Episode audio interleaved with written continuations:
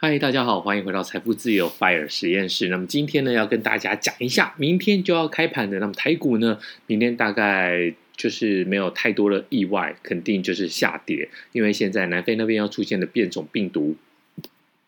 然后呢，已经传到了德国，也传到了意大利。那在美股的方面的话，我觉得它迟早会传入到美国。那么虽然现在到美国去，还是要有这个完整的护照，就是疫苗护照，就是你要完整的接种才可以入境到美国。但是我觉得这个一定是挡不了的啦。那因为其实星期五晚上的夜盘，台指期的夜盘已经下跌了，因此明天早上一开盘肯定是会下跌的。那我们今天呢，非常负责任的，就是在。明天早上开盘之前呢，我们来录制这一集 Podcast，也希望说我们的所有的好朋友都可以来逃过这一次的股灾。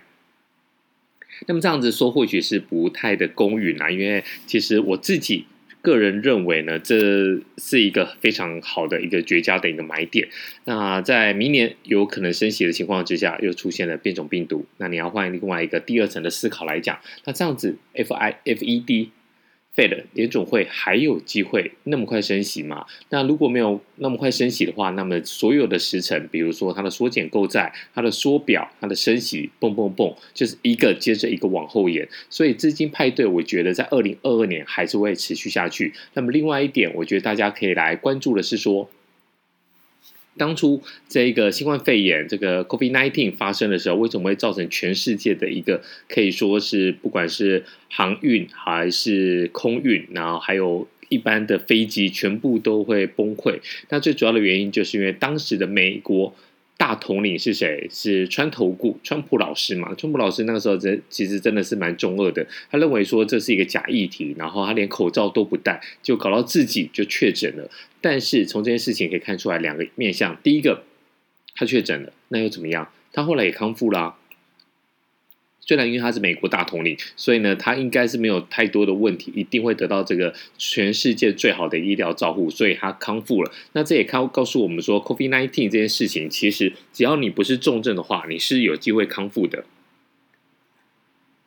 那么在股票市场来讲的时候，另外一件事情就是大家最怕的是什么？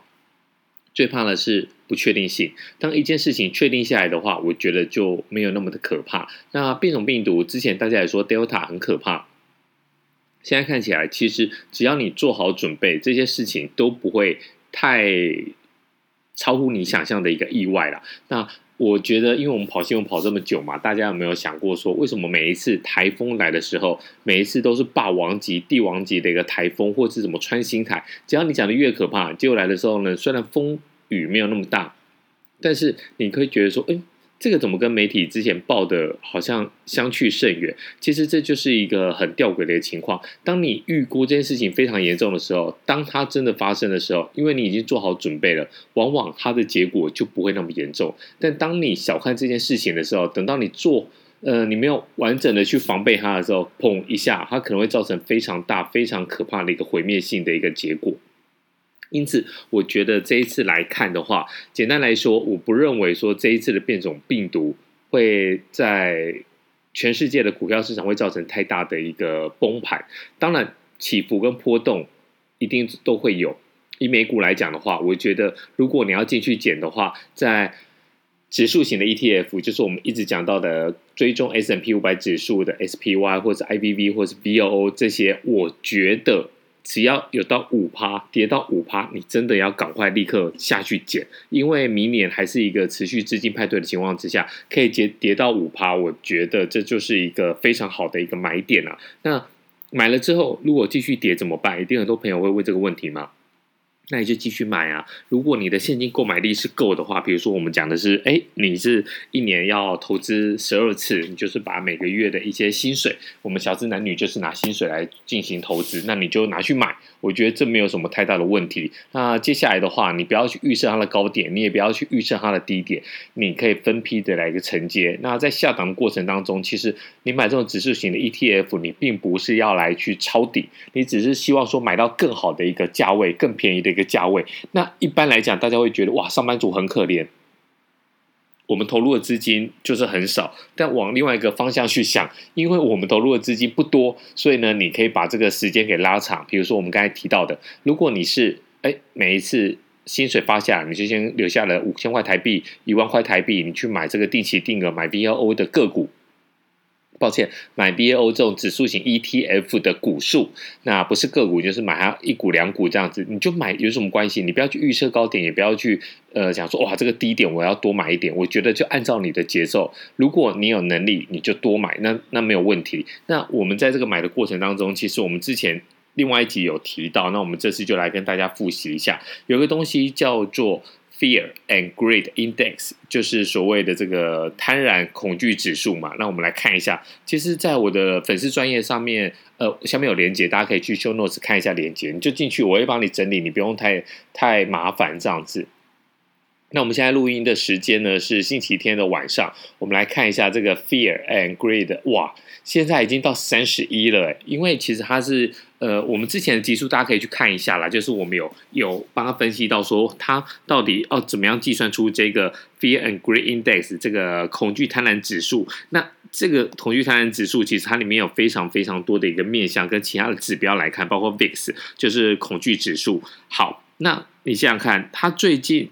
是六十四哦，一周之前是六十九，然后呢，一个月之前是六十三，一年之前，天呐，extremely greed，一至九十一耶，那现在是多少呢？现在是 fear，现在是恐慌，三十一。如果明天开盘又开低的话，我觉得明天美股如果要又开低收低的话，那它会降到二十五以下，二十五以下就是一个绝佳的一个买入指数型 ETF 定期定额的一个绝佳买点。所以，如果你想要说哇，我想要多一点，虽然我是被动投资嘛，我就是哎，我就买这个指数，买这个大盘，但是我又想要增加一点主观的一些感觉，就比如说哇，我要不要再低一点，多抄一点？这会有两个状况发生，就是说呢，你不要以为你可以击败大盘，你就是一个 time 的一个行行为，就是一个择时的行为。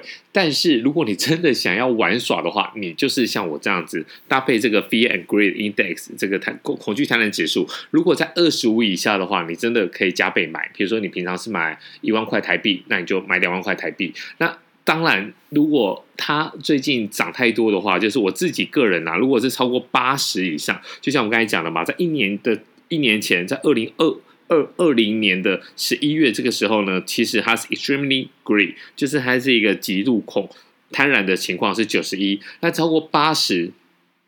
在恐惧的贪婪指数八十的时候呢，我就会先暂停，我就不会去买。那我我买入的时机点，其实我就是看着这个 VOO 的配息，它一年有配息四次嘛。那配息的时候，隔年就会把发放股息。那我发放股息的时候，我当然就会收到通知。当我收到通知的情况之下呢，我当天晚上我就开板，嘣，我就再买一万块美金，我就把它买下来，我也不会去管。那我当然会看一下这个恐惧的贪婪指数。如果就像我刚才说的，如果因为我我我觉得应该是靠近一月的时候会会会再有一一笔，就是我要再去买一万块美金。如果当时候它的恐惧贪婪指数呢是低于二十五，那我就会加倍，我就不买一万美金，我就买两万美金。那如果说像上一次呢，它是超过八十，那我那一次我就会跳过，等于说呢，我把那一次跳过省下来的钱，我也没来去花掉，也没来去买手表，虽然很想，但是我就忍住，我有 hold 住。那这一次呢，我就会。选择来加码投资，我觉得这是一个蛮好的，那蛮简单的一个策略啦。那这一次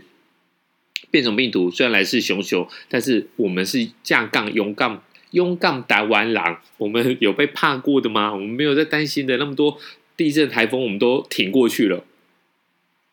我觉得在过去来讲的话，因为大家没有准备，那这次有准备的情况之下，虽然病种变种病毒有点吓人，但毕竟不是第一次，那股票市场最怕的就是不确定性。那现在这些东西既然已经确定了，我觉得反而就没有那么大的一个惊吓。所以呢，给大家参考。我觉得这一次如果在下跌够深的话，真的五趴，比如说 S&P 五百指数跌五趴的话，真的进去抢，我觉得胜率不会太低。好，那我们就先讲到这里。希望我们今天热烈的努力，在开盘之前。